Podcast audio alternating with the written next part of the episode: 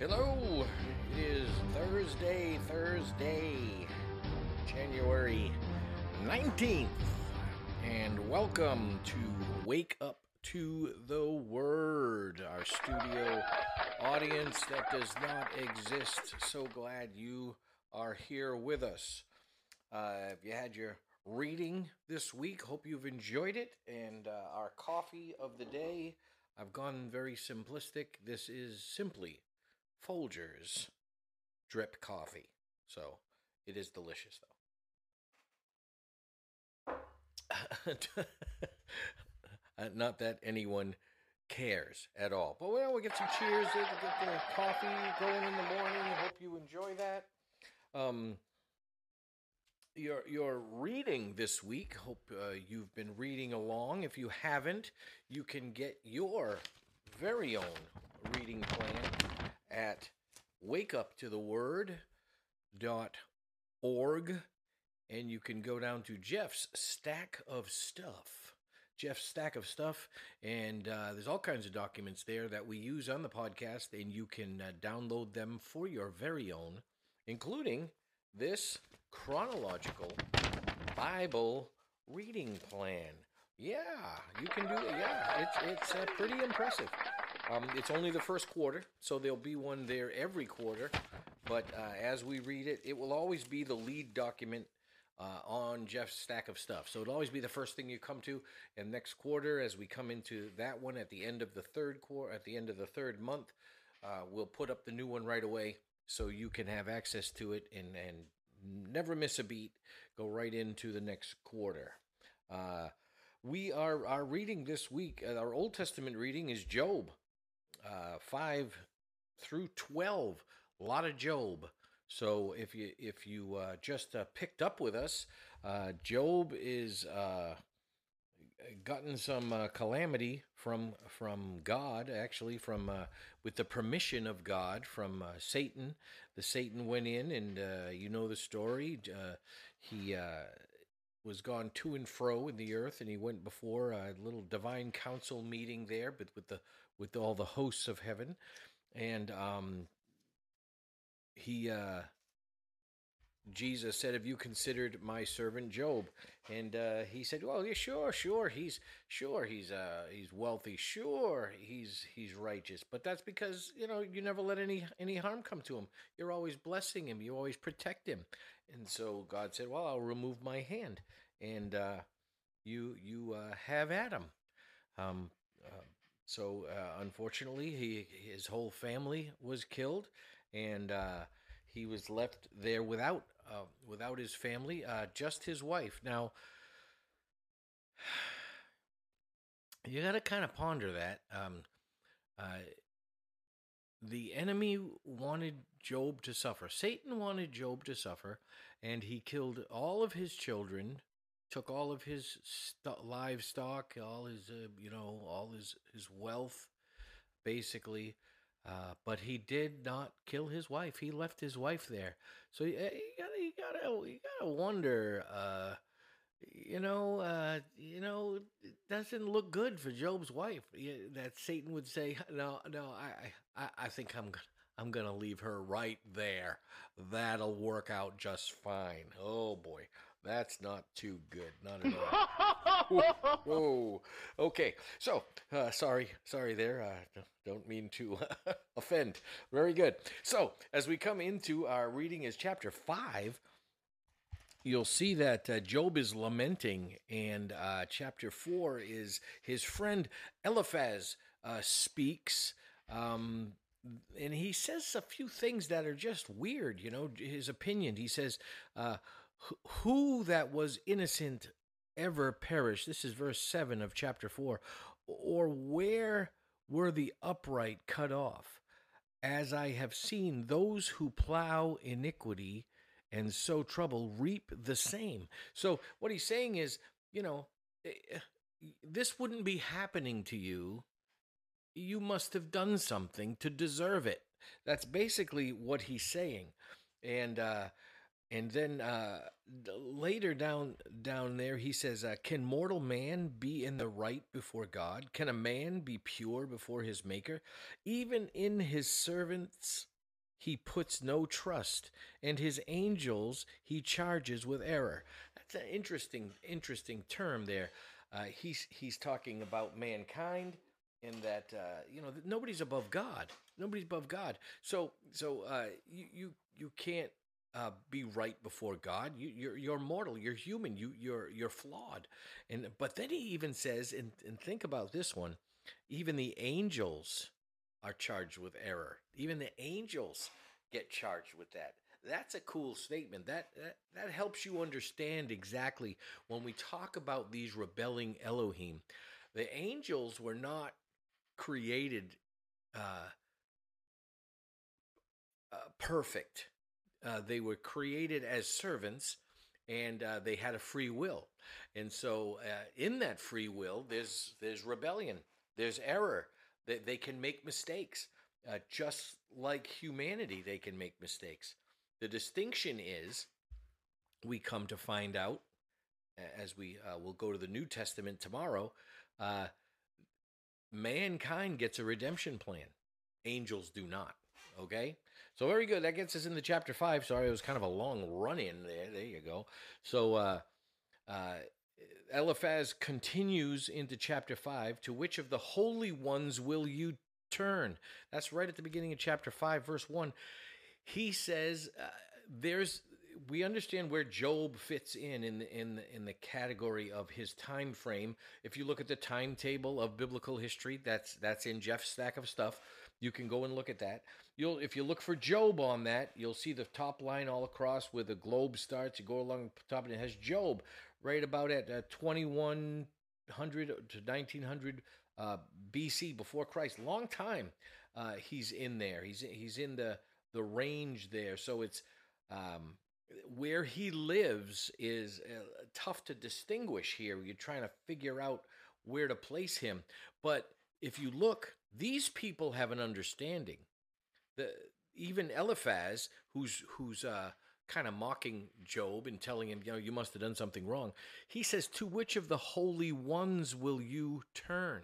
He understands that there is a plurality of, of divine beings, there's a plurality of divine creatures.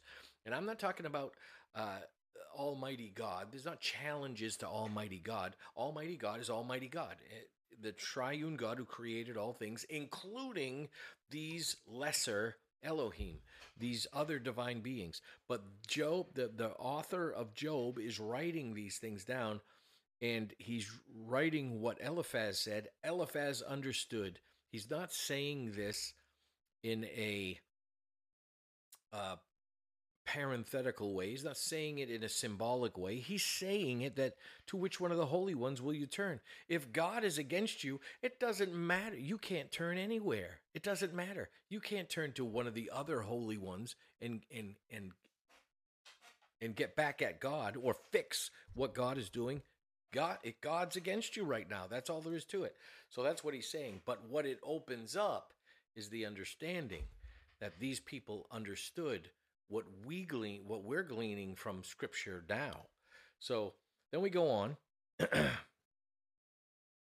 all the way down to 17, I notice, Behold, blessed is the one whom God reproves, therefore despise not the discipline of the Almighty. He's trying to tell him to be encouraged because God's obviously disciplining you, which means you belong to God. And, and that's, a, that's certainly a lesson we can grab.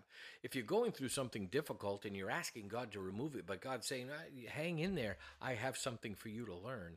If God is disciplining you, if you're being reproved by God, then you belong to God. You're his child, and he's he's sanctifying you and teaching you through the process of whatever's going on in your life. There's something you've got to learn. Even yesterday in, in the message, I said, you know, there's rains that are going to fall and it grows you, just like the rain grows uh, plants in a garden. When the rain falls in your life, it's the purpose, if you're a child of God, is to grow you. And, and if you, we don't make the adjustments in that area, God is going to bring struggle again and again in that same kind of context until we make the righteous and godly decision. So, um, yes, God's going to reprove you, but take heart in that. That means you're a child of God. if you can see that, okay, God's letting this happen in my life, so I learn a lesson. Learn the lesson and and be uh, and rejoice because you're a child of God and he's and he loves you so much that that he disciplines you. Cool stuff. Um at least I think so. So uh uh, if we keep going down, we get to seven, chapter seven, where Job, uh, con, uh, jo- this Job's reply is six and seven, and so uh, he, he he's replying to Eliphaz. He's, he's basically saying, you know, I haven't done anything wrong. I haven't done anything that warrants this kind of punishment. I have not done what you're saying I'm I did. And so if you go all the way down to uh, 11 of chapter 7, therefore I will not restrain my mouth. I will speak in the anguish of my spirit. I will complain in the bitterness of my soul. So he is basically saying, "No, I'm going to keep I'm going to keep crying out to God. I'm going to keep complaining because I haven't done anything wrong."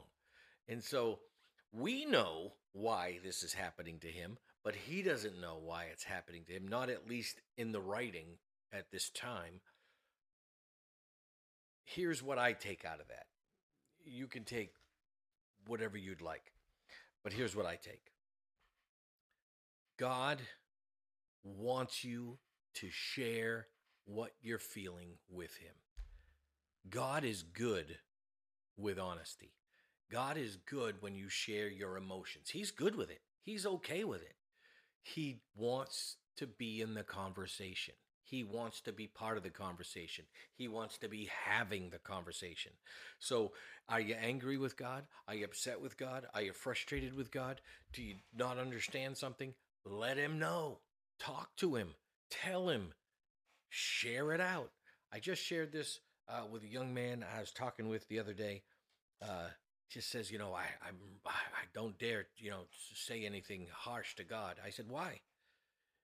And he, he was like, well, I, you know, he's God. And I said, yeah, he's God, but he loves you. He wants to hear what you're feeling. I said, I remember I, I shared with him, asked him if he ever saw the movie Forrest Gump, and he had seen it. And there's a scene in that movie uh, where Lieutenant Dan, Lieutenant Dan is, is standing on the mast in a storm screaming at God. And after that, he, he, uh, he seemed to be okay. He was settled with his spirit as to who he was with himself. And that's the thing.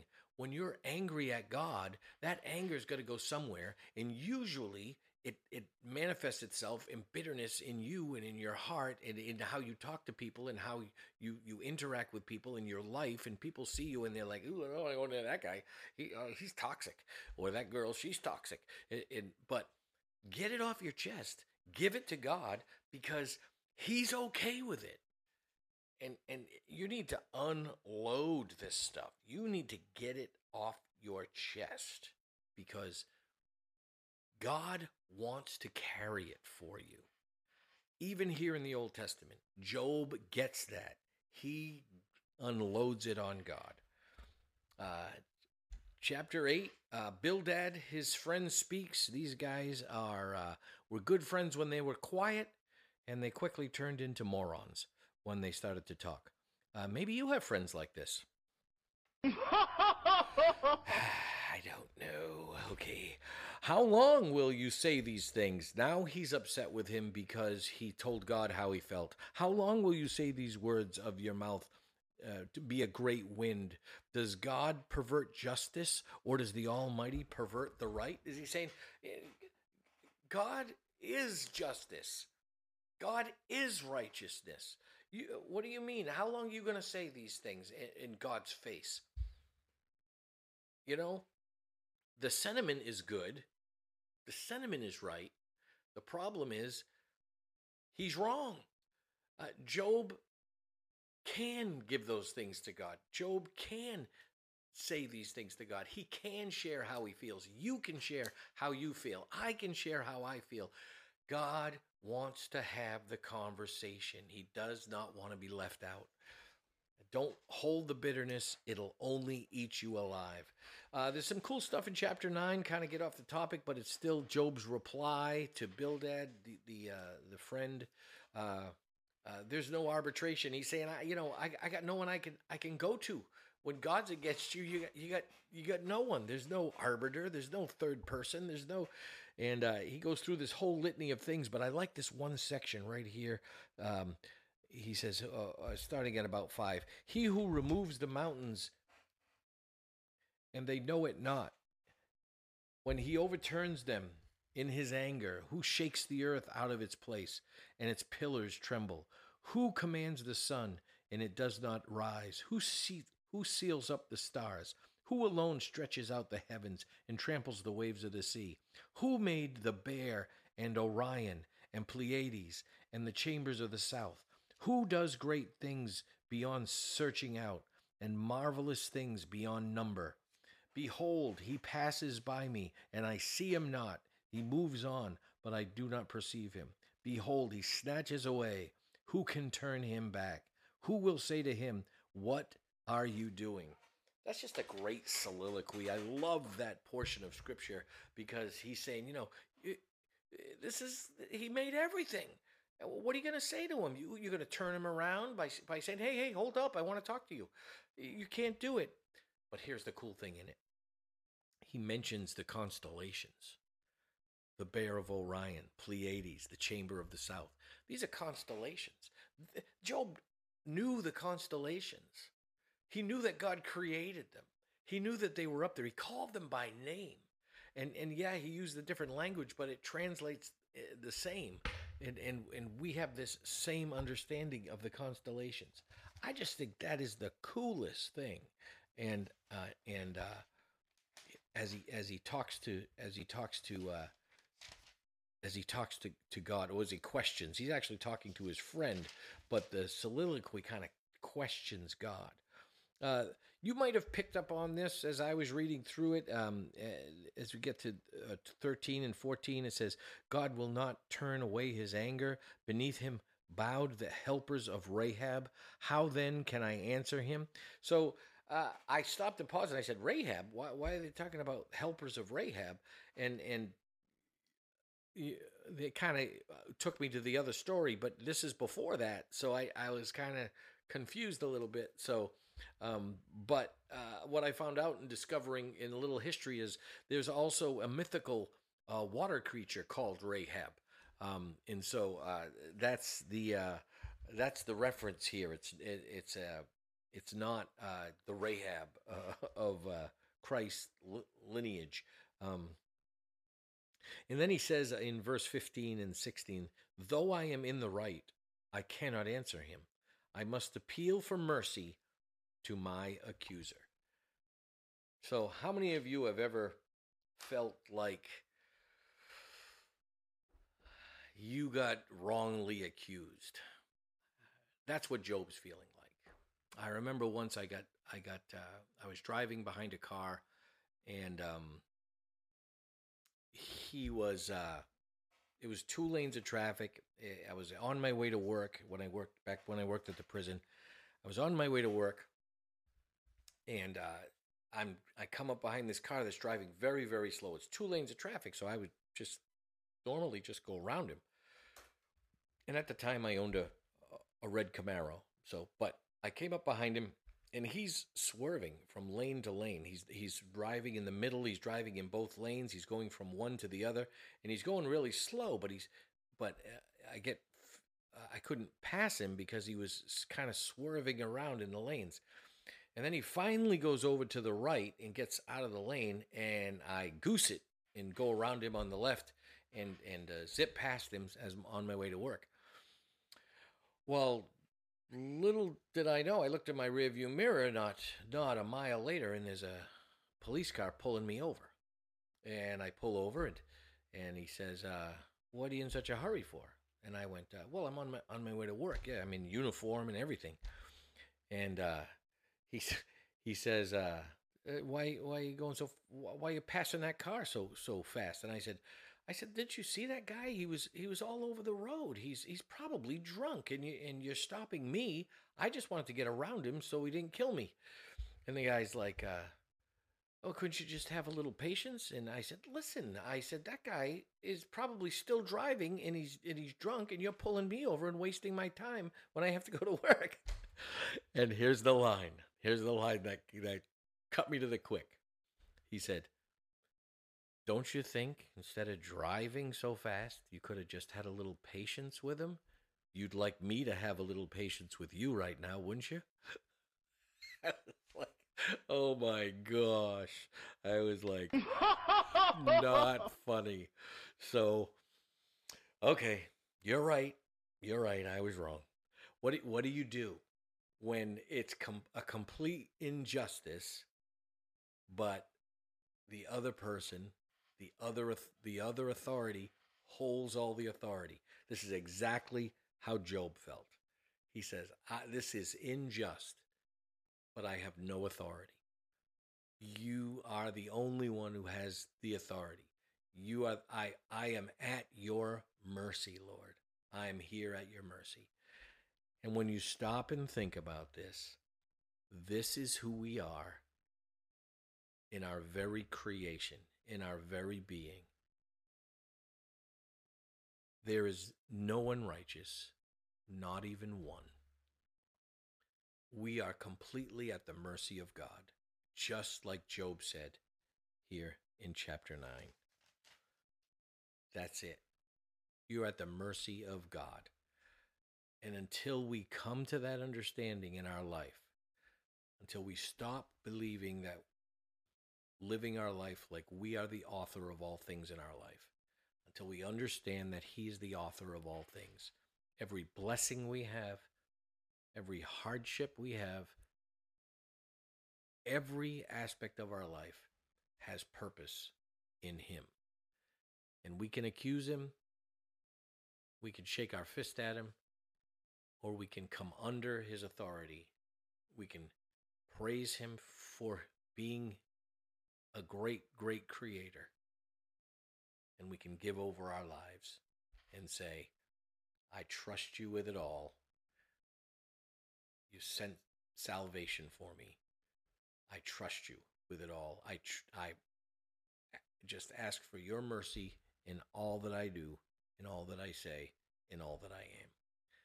That's where we're left. I hope you've enjoyed this version. We're actually a little little early. That's good. Good stuff. Our Old Testament version of Wake Up to the Word. We hope to see you again tomorrow for the New Testament uh, New Testament episode, and um, we will continue to uh, create our podcast for you. Drink our coffee and wake up to the Word. So glad you're here. So glad you came out. So share it with a friend. We're uh, still trying to gain our momentum here, trying to get our podcast legs under us. But uh, invite a friend, send it to them, say, you need to listen to this. Say, this is uh, about the Word of God. And uh, I hope you've enjoyed it. Hope I've enlightened something for you. And uh, we will see you mañana.